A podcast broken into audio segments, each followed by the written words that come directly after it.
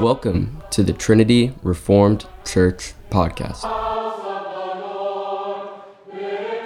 This is Ben Merkle's talk from the Stronghold Conference, put on by Trinity Reformed Church. The title of his talk is Masculine Desire and the Gospel. If you want to make sure you don't miss out on any of these talks as they come out each month, go to strongholdconference.com and sign up for the free newsletter. If you do, you'll get links sent straight to your inbox and be the first to know about Stronghold 2022. So make sure you go to strongholdconference.com and sign up for the free newsletter. Thanks. And if uh, we are going to uh, be masculine as fathers, one of our mandates uh, is to bring up our children in the nurture and admonition of the Lord, Ephesians tells us. Uh, my name is Scott Postma. I'm the president of Kepler Education. And Kepler Education is a consortium of independent classical Christian teachers who are unified uh, by two things. Uh, well, we could say three things. First, by that mandate that I just mentioned from Scripture, uh, and then also uh, with a heart for uh, student flourishing. Uh, our goal is to come alongside families. Our motto is to empower families by liberating teachers. So we want to come alongside families and help them uh, to uh, educate their children in a classical Christian fashion, um, believing that the parents have the mandate for health, welfare, and education. And through the division of labor, we're here to help supply masters in particular topics or subjects that would help your family uh, to educate your children if you needed them, just like you might hire um, a piano teacher or you might hire a math teacher. And so uh, we're here uh, to help your family. And our motto to empower families by uh, liberating teachers goes a little deeper than just a mantra, just a branding mantra. And so we'd like to invite you to come by our table, uh, meet with myself uh, or uh, Joffre Swait, who's our student advisor, and we'd like to unpack that a little bit and talk to you about what that means. At this time, I want to introduce our next speaker, Dr. Ben Merkle, who's the president of New St. Andrews College in Moscow, Idaho. He holds a PhD in Oriental Studies and a Master of Studies in Jewish Studies from Oxford University. He has a master's and bachelor's degree in education from the University of Idaho. Dr. Merkle has served as a minister at Christ Church Moscow and is also a part time campus minister with Collegiate Reformed Fellowship. That's a campus ministry of Christ Church. Dr. Merkle is also the author of The White Horse King, the life of Alfred the Great, and Defending the Trinity in the Reformed Palatinate. Um, he and his wife Becca have five children. Dr. Merkle. Okay, I believe I'm on. There we go. Well, we have a you have a tough road, a steep hill ahead of us. Um, you get to go right into a second talk without a break, and I get to follow Voddie Baucham. So I'll pray for you, you pray for me. Let's pray. Heavenly Father, we do thank you for your grace. We thank you for your kindness, and we ask for your blessing on this evening as well as all of tomorrow. We pray that you'd be glorified as we turn to your word and understand what it is that you have made in your creation. We pray that you would be forming your Son in us, and I pray that you'd be pouring your Spirit out on us as we come to your word. We praise things in your Son's name. Amen. So I'm going to begin with a, a, a little autobiographical note. Um, I was born and raised in southern Idaho. Um, if you've seen the movie Napoleon Dynamite, that's basically a documentary of growing up in the 80s in, in southern Idaho. Um, the one difference is that movie is, uh, um, a lot of people don't realize that it's like uh, suffused with Mormonism. It's really uh, all Mormon humor throughout. And, uh, but I was raised in an evangelical Christian uh, family, Christian school, Christian church, and, and all of that. Um, I, I, can't remember a time uh, when I did not see myself as a Christian, know who God was, know who Jesus was. So I grew up in, in that world. And as I describe it, I, I suspect that my experience um, will resonate with a lot of you. You probably experienced some of the same things. One of the things that coming to this conference and, and focusing on this concept of biblical masculinity, I think back uh, growing up, what was my understanding of what it meant to be a man, particularly within the church? And, um, and as I, I think about that, there were really basically kind of two models that were put forward. Um, one was uh, the, the, the youth group leader, the, uh, the, the church uh, leader, the pastor, who generally had a very sort of soft demeanor. Uh, the, the, we might now call it the sort of metro evangelical kind of vibe. Um, my, my father-in-law would refer to it now as the fern pacer, which is, you know, the guy on the stage. And usually you can't have a, a pulpit or a podium because that makes it look like you're hiding and you need to be vulnerable. So, so you have no pulpit or, or maybe a thin little glass something, and you've got the Britney Spears microphone, and then you pace from fern to fern across the stage. And that's the, the Fern Pacer. And the goal is always to demonstrate uh, transparency, vulnerability, and uh, the key is not to confront or rebuke, but rather to empathize, to identify with, to make you feel like I understand you and you can understand me and we're sympathetic with one another. Um, that was really the, the evangelical leader. That was, that was kind of what was held up. But one of the things I remember is that um, there was always another option, all right? And, and that was um, the bad boy, the, the bad boy side. And the bad boy side was always there, right? There, there was this other kind of masculinity that always um, popped up, and it always popped up in subtle ways little stories you told, little jokes you made, or, or, or what I remember mostly was the stories that came out when you were around the campfire. Um, and, and, that's when people started to talk about their, we might call it the BC years, right? Their before Christ years. And, and that's when all the like nasty stuff would start to come out. But what was weird was the way you're confessing it as like, yeah, this was this bad thing I did. But you could see just like this kind of quiver of excitement as you got to tell about the bad things that you did because of the impression that it would make on everybody else. I particularly remember this like at church camps. Um, it seems, as I remember my youth, it seems like it was nonstop church camps. Like that was all we ever did was go to summer camp, winter camp. Everything was a fall retreat. And there would always be a speaker, and the speaker was always somebody who had a story, right? And, and that story was the story of a past. And the past was always a past that was gnarly, right? Um, I remember one with uh, this guy who had um, he had been a blackjack uh, dealer in Vegas, and he ran away with the casino owner, who was also the mob boss. Ran away with his girlfriend, and there's a chase scene and all of his stuff as they get out um, of Nevada and it was just like really exciting, you know. And um, and or I, I, I can just remember all these different stories, but it was always lots of fights, lots of drugs, lots of girls, lots of money, lots of glory, fame, power, and and all wrapped up in this sin. And then it was always told though as the testimony. You know, I had all that, and then I met Jesus right? And, and, and they were happy to have been transformed by the gospel, but they always wanted to bring that idea in because the truth was, it was the only way to hang on to the masculinity, right? It, it was like your testimony was the way you hung on to your manliness because you couldn't find manliness in the way that you worshiped and the way you acted as a Christian. And so these things would come out in the testimonies that you would get or in the campfire. And it was always this way of like, you know, I'm this skinny little 14 year old South Idaho kid, and you would be you would be blown over by it. You would think this is amazing, and it was weird because it would leave you this with this competing tension because the gospel presentations, I was fully moved by. I, I, I, I heard the preaching of Jesus. I believed in that.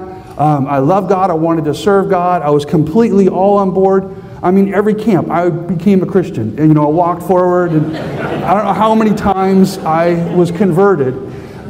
But, and, and, and that was really drilled home the, how much I love the gospel, how much I love God, how much I, I wanted to serve Him. But the other thing that was really drilled home was how much I had not really sinned. And, and how much, if I really wanted to be something, I was going to have to do that. And, and, it was weird because you, you were simultaneously trying to evangelize these kids while also trying to make them feel um, insignificant, um, inexperienced, and embarrassed of their innocence. And, and you made them feel like if they really want to do something, they all need to fall away. They got all fall away, and then, and then maybe some of them will come back. And then you can be both. Then you can have your masculinity in uh, your testimony, and you can come and serve Christ. But it seemed almost impossible to be raised in the church following Christ and still being a man of any sort. So I, I, uh, I, I, graduated high school, and um, I'm continuing on a little autobiographical element um, with, with all of the insecurities I just described.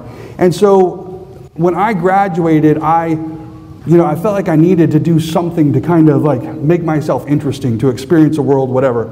So I end up, I joined the Marine Corps in right out of high school. I did the reserve, so it was just like you go to boot camp and all of that, and then and then I could still go back to college. But when I went to college, I could say things like, you know, back when I was in the Corps, and I could tell.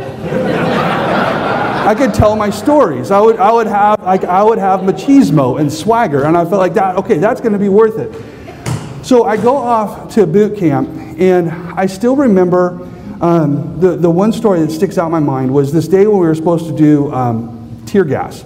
So it's like the chemical warfare thing where you go in the room, they pump it full of tear gas, you wear your gas mask.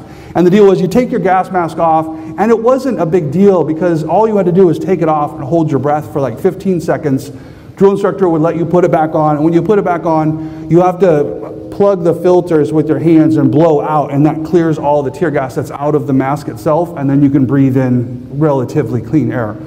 So I'm sitting there in the gas chamber, and I take off my, my uh, gas mask, and the, I do my 15 seconds. The drill instructor points at me, and I go to put my gas mask back on, and right then I get lost in um, a very stupid line of reasoning. But I started thinking about just really being impressed with myself. Like I'm thinking of all my friends that are at home in Napoleon Dynamite, you know, land, probably hitting the thrift store and skateboarding, whatever. And here I am, like I'm in the Marine Corps.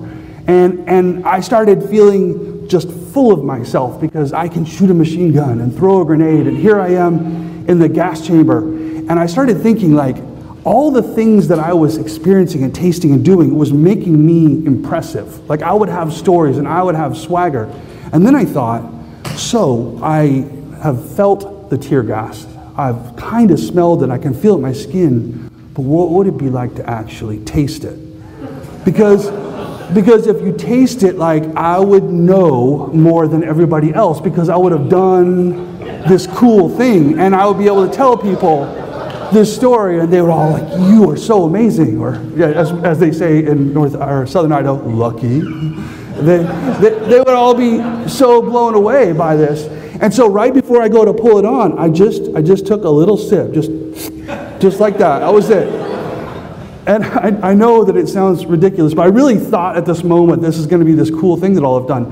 Um, it's just like pouring fire down your throat. It's not, it's not fun at all. I coughed and hacked and wheezed. I pulled on my gas mask. I didn't have any air now to clear it, so I just had to suck tear gas for the longest time. And the whole thing was just a total stupid mess. Um, but it, it, dawned on me as thinking about that, like how, how often do we do that? And, and, and so, so you, and actually now I, at the distance that I now am from that event, could look back at that and say, well, that was idiotic, right? To think that tasting some poison would make you a more interesting and exciting person.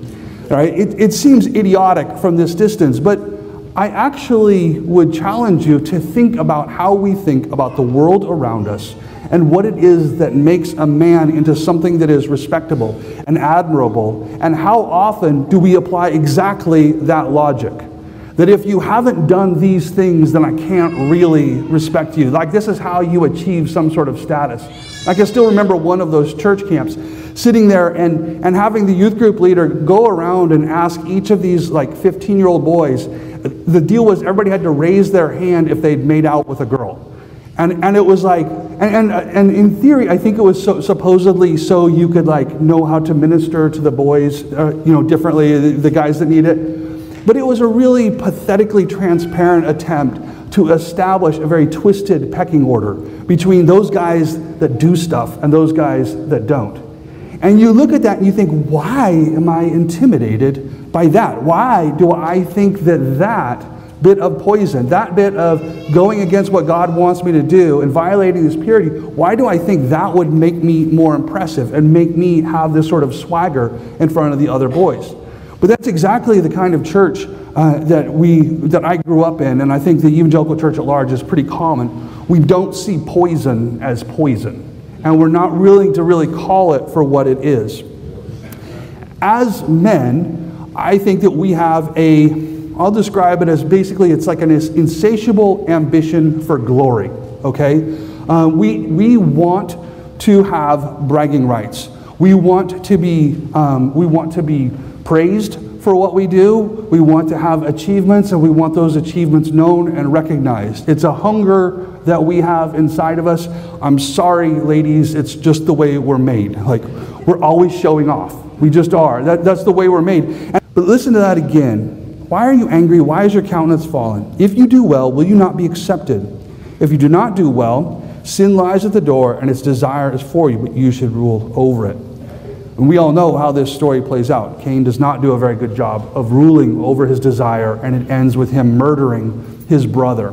But think for a moment what is it that is driving that first murder? Right? This is the first murder in human history. And it's, I mean, we went from zero to murder pretty quick, right, as, as, as a race. Um, we went all the way to the extreme in, in one generation when it, when it comes to um, dipping your foot into the sin pool. Uh, he, so, what is it that gets Cain there? Cain has a desire for his work to be praised, and particularly, he wants his father to accept it and to praise it and say, Good job. All right, that was great. What you did, I am pleased with that. Cain didn't get that, but he saw someone immediately next to him get what he wanted, and he could not handle it. He sat there and had that thought just riding him and nagging him until he actually killed his own brother because he's driven by this envy. We have this desire, I think it goes through all men. We want to be known for what we do, we want to be acknowledged and recognized for our accomplishments. Uh, my my father in law, I'm stealing with him, from him again. Most of my stuff I just rip off from him. Um, but, but he pointed out how in Ephesians 5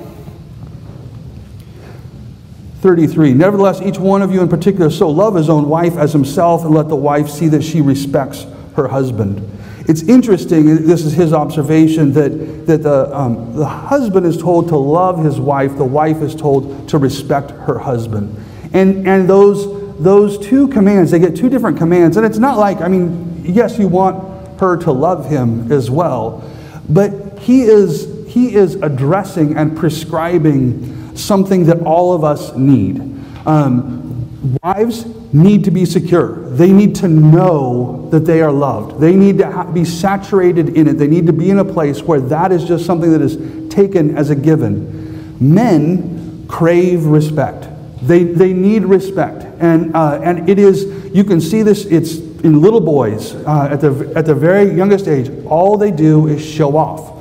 And they want to be praised, they want to be respected, they want to be told how talented and amazing they are. And you can see it, uh, you, you can see the 16 year old girl who's babysitting the 8 year old boy knows right off what he needs, and she praises him for the things that he does, for the way he rides his bike, for the way he uh, falls down but doesn't cry. She knows that what he needs to be told is how impressive he is. We all feel it because boys and men need, we crave respect. We need to be known for what we do. Um, now, some men wear this ambition on their sleeves. Uh, you can see this in their, their social media feed or just the, the constant little swagger. Everywhere they go, they're just describing what they do and how well they've done it. And everything is listed as another accomplishment. It's from their, uh, from their workout routine to their business accomplishments to whatever it is, it's just this nonstop, they cannot stop telling you about the things that they do. So some guys just wear it on their, screen, on their um, sleeve. Other men though you, will find that, that you start to kind of you, you know you're driven by this hunger, and so then guys start to find defense mechanisms against it, or ways to live it out in a way that, you know, kind of makes uh, life bearable. So some guys will, will win this glory that I'm describing. They'll win it vicariously uh, through their football team. You know, they'll start to follow sports, and they're, they're looking for glory, and they can vicariously uh, participate in it as their team wins glory, or their, uh, their Marvel movie, you know, that, that they follow, or their Game of Thrones TV series.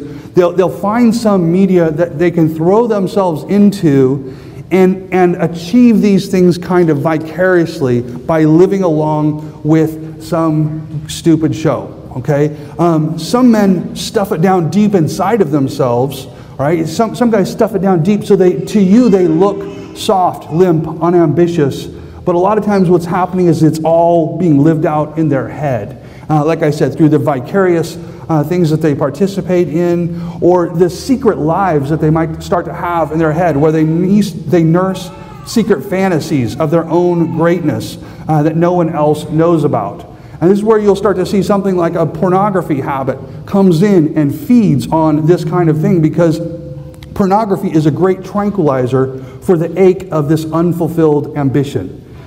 So, so we start to live this thing out in all kinds of twisted and sinful ways, projecting it uh, in different places or, you, or living vicariously through different things. But all of it is us trying to find glory, trying to find accomplishment.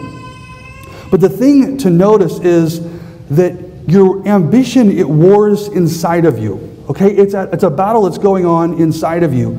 You can't just ride it uh, wherever it will take you. You, if you want to be a faithful Christian, you have to learn to actually conquer this ambition that I'm describing. All right, remember, uh, God said to Cain in, in verse 7 of chapter 4 Sin lies at the door its desire is for you, but you should rule over it. You should rule over it. The job of the man, then, you have this fire, you have this desire, and what happens is the world around you is giving you all kinds of twisted, sick, and perverse ways for you to somehow satiate this desire. But what God says to you is, you must conquer it. You must take that hunger and figure out how you ride it instead of it riding you. Uh, John Owen in The Mortification of Sin, a classic text that I highly recommend uh, that you commit to reading regularly. But he, he has this great slogan that, that um, if I was going to get a tattoo, this would probably be what it was. I'm not going to. But he said, Be killing sin, or sin will be killing you. Be killing sin, or sin will be killing you. He, John Owen knew that when it comes to facing this desire, you have to have a Terminator like sort of attitude. Where you, you must look at the desire and you must say, I will own you. All right? I will destroy you. I will ride you, and you will do as I say, rather than the other way around. Because when you will not ride your desire, you find yourself, as I said, in all these sick and perverse places, and you have no conception of what it is to actually be a godly man. I think the fact that our inspirations for masculinity are primarily pagan, unbelieving, apostate pictures of masculinity. I mean, if we, if we say, give me, like, think, close your eyes and think for a moment the most masculine Im- image, what, what entertainment do you watch that makes you say, like, that is a manly man? Right? Is it not about 100% foul, perverse, unbelieving, and at war with God? Why is that our conception of what masculinity looks like? We just heard Voddie unpack from Genesis that this thing that's given to us was given to us by God to represent and show us what He is like, to reveal Himself in our lives. And yet, when we try to put it on display, when we try to exemplify it, we go to things that hate God, to things that are falling away from God. Um, so, this is why I think that within the evangelical church, we have either a, a neutered leadership uh, that, even though it is neutered, it finds all its power and strength in a worldly masculinity. Okay, we, we, we take a worldly masculinity and we track it through the church. James, in, in James chapter 4, tells us a little bit more about this desire that I'm describing.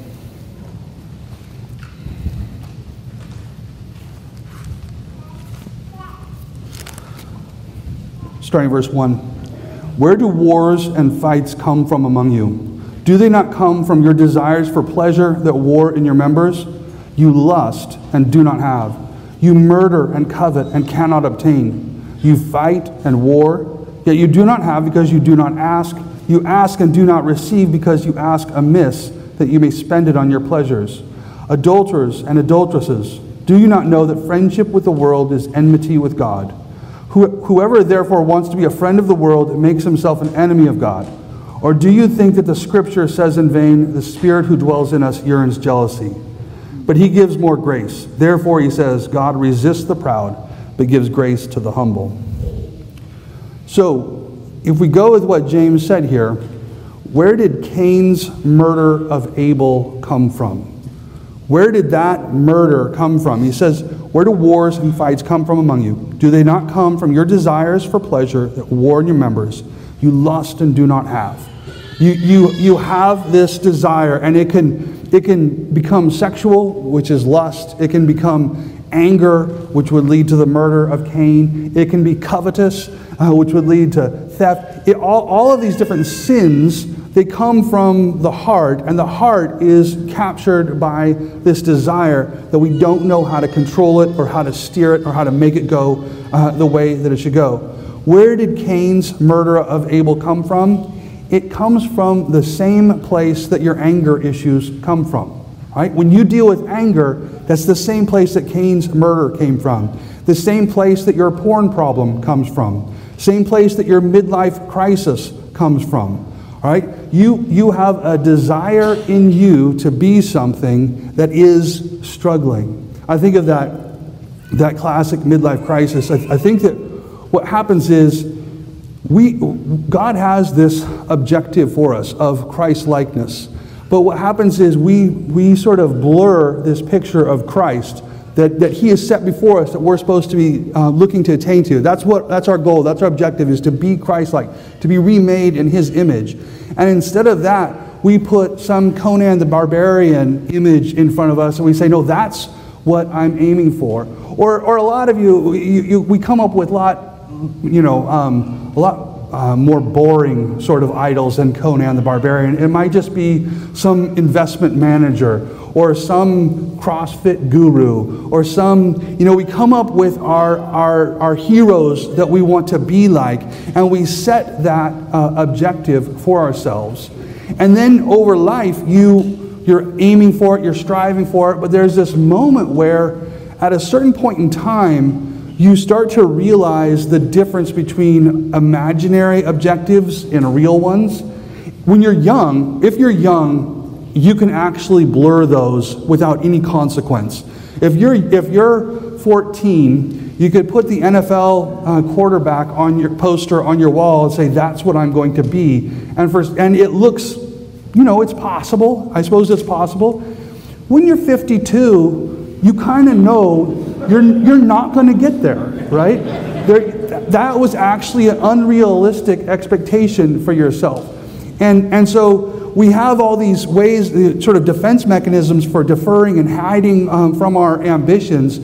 But there comes a time when there's a bit of a reckoning, and you start to see, okay, maybe that um, investment objective I had, maybe that uh, financial goal or, or physical goal or whatever, you start to have those way in your rearview mirror knowing that they're never going to actually come to fruition. And that's when the whole midlife crisis starts to kick in. When you start to come to grips with who you are versus who you had thought you would be, and you can't, you can't sort it, right? But it comes because you didn't set Christ in, the, in your um, sights. You didn't put him before you. And it's to, um, to go back again and borrow uh, from the Marine Corps. I, I, confess I got way out of the Marine Corps, way more out of the Marine Corps than they ever got out of me. Um, but I, I have, all these observations from them, but they got, like I said, little from me. But one of the things I remember, so I was on a tank crew, and um, we would always have to like. It seemed like we spent all of our time sighting in the the um, the bore, the main gun, because um, even the slightest bit of droop in this long, you know, cannon, if you're out in the sun, it would droop just a little bit, but even the slightest droop could send your round way off from the target you're wanting. So you're constantly having to sight it in on the target. And one of the things you realize is that when you're sighting in, uh, and this is true of a rifle as well, the very slightest little difference over the course of this little gun tube that's you know this long or like the length of a, of a tank cannon the very slightest little difference in that it's, it's so small early on. But when you're sending it over thousands of yards then that little difference is multiplied again and again and again until what looked like just the slightest fraction of a millimeter here downrange means you're 20 30 meters off of your target uh, it makes a difference over time. And what happens is within the evangelical life, we have little things that we allow into our heart, right? Little, we, we replace the image of Christ that we're striving for with a man made little idol. It's Jesus, but it's also this thing over here. And you do that, and, and you can have these things that creep into your heart, and then you multiply this down over 60, 70 years. It can take you a long ways off of your target because we are not clear about what our objective is. We don't know what it is that we want to be. So that, that desire, that desire that is in you, it's this hunger, and ultimately, the only thing, the one thing that can truly satisfy that hunger is the approval of your Father in heaven. Okay? That thing that you're aching for is the approval of your Father in heaven. That's what Cain lacked. That's why Cain was so crushed, because he didn't have the approval of the Father. And this is why I think it's so significant when Jesus Christ is revealed. How is it that he's revealed who he is? He's revealed by a voice from heaven in fulfillment of Psalm 2, which we sang at the beginning. Remember, in Psalm 2, towards uh, right a little ways in, he says, This is the decree I will declare to you, you are my son.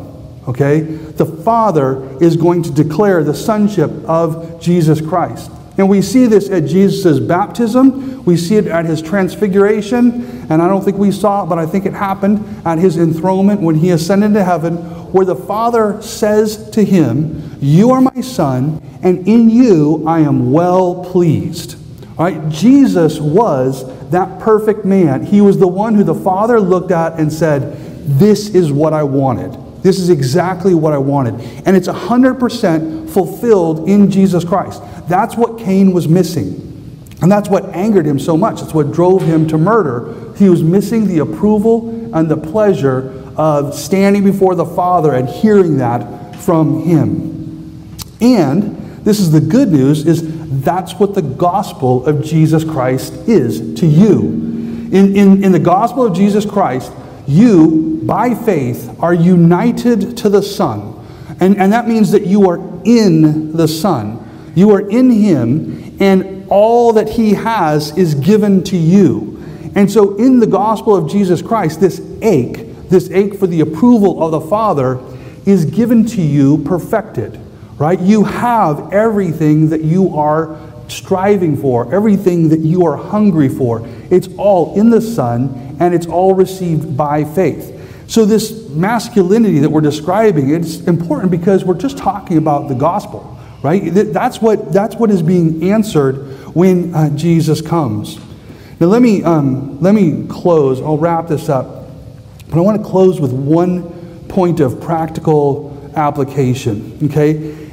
So, if you, if you taste this, if you taste what I'm describing, this approval of the Father that we receive by faith in the Son, then you see how absurd it is to desire to sip the poison. Okay? When you, when you have that, that's the glory that you've been looking for all along. That's the hunger that you've been aching for all along. So, how do you live that out in this life? How do you live that out in this life? I want to give you just one, um, one last closing exhortation.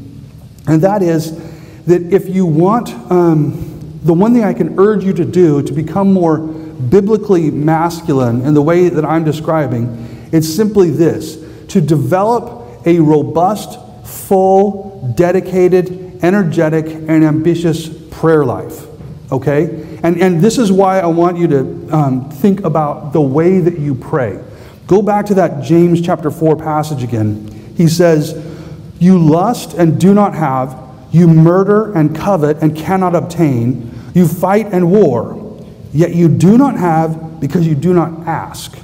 You ask and do not receive because you ask amiss that you may spend it on your pleasure. James is looking at them and he's saying, Look, you're all frustrated. You're all tangled up because you have all these things that you hunger for, you're ambitious for, and you lust, you get angry, you covet. You have this desire that is just spilling out of your heart and it's going into all of these sick and twisted channels. And he says, You can fix it, all right? You can fix that. And the way that you fix a heart that is longing and hungry and grabbing, the way you fix that kind of heart is prayer. It's, and if you think about it for a moment, it's actually kind of interesting because think about if, if you each of those um, each of those desires that I was describing, you can fulfill those desires through um, through sinful means. If you have a, a sexual desire, you can take that to, to a lust. You can turn that into a lust.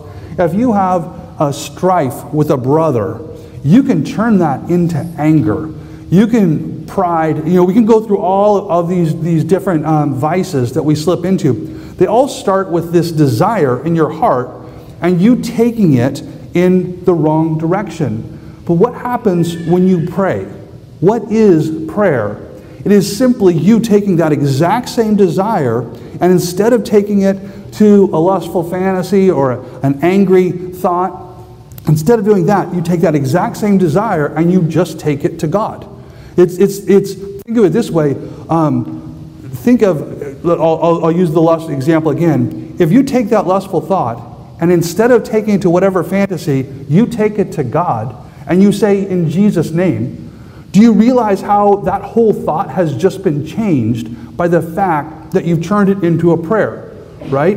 This thing that this thing that used to like, and, and when these desires get you, it's kind of like, I don't know, um, is it the, the Incredible Hulk, you know, that picks somebody up and bangs around like, like he's in a pillow fight, right? When, when you're captured by these desires, it can feel like you're the pillow, right? And, and the Hulk is just beating you around. But when you take that exact same thought and you turn it into a prayer to God, then suddenly what God told Cain starts to happen. Instead of that desire riding you so that you're at its mercy, you start to ride it. Because as everything comes into your heart, this, this fire that God gave you, this passion, this desire that God gave you, and you start taking it and you start giving it back to Him, all of a sudden you start to see what you were made to be you start to see there's Jesus. I'm becoming more like him. I'm, I'm going the direction that I want to go. There's no need for the midlife crisis because you've got eternal life to keep being like what you want to be, right? You're headed in that direction and there's no disappointment waiting for you. So you want to cultivate a vibrant prayer life. And if when you do that, I think we would see the kind of godly masculinity that we all have, have missed for a long time and that our church sorely needs. Let me just read that last verse in James, verse 6, one more time. But he gives grace. Therefore, he says, God resists the proud, but gives grace to the humble. That's the good news, is that God gives grace in this moment, in this place where you feel like you're completely a captive and you're completely bested. It gives you the ability to actually be on top because God gives grace, and those that humble themselves, He lifts up. Let's pray. Heavenly Father, we do thank you for the good news of Jesus Christ. We thank you for the fact that in all these things, we simply want to be more like your Son. We pray that you'd fix our eyes on Him. We pray that you'd pour out your Spirit on us that we could be more like Him. We pray these things in your Son's name. Amen. Thanks for listening. If you want to make sure you don't miss out on any of these talks as they come out each month, Go to strongholdconference.com and sign up for the free newsletter. That's strongholdconference.com and sign up for the free newsletter. Thanks.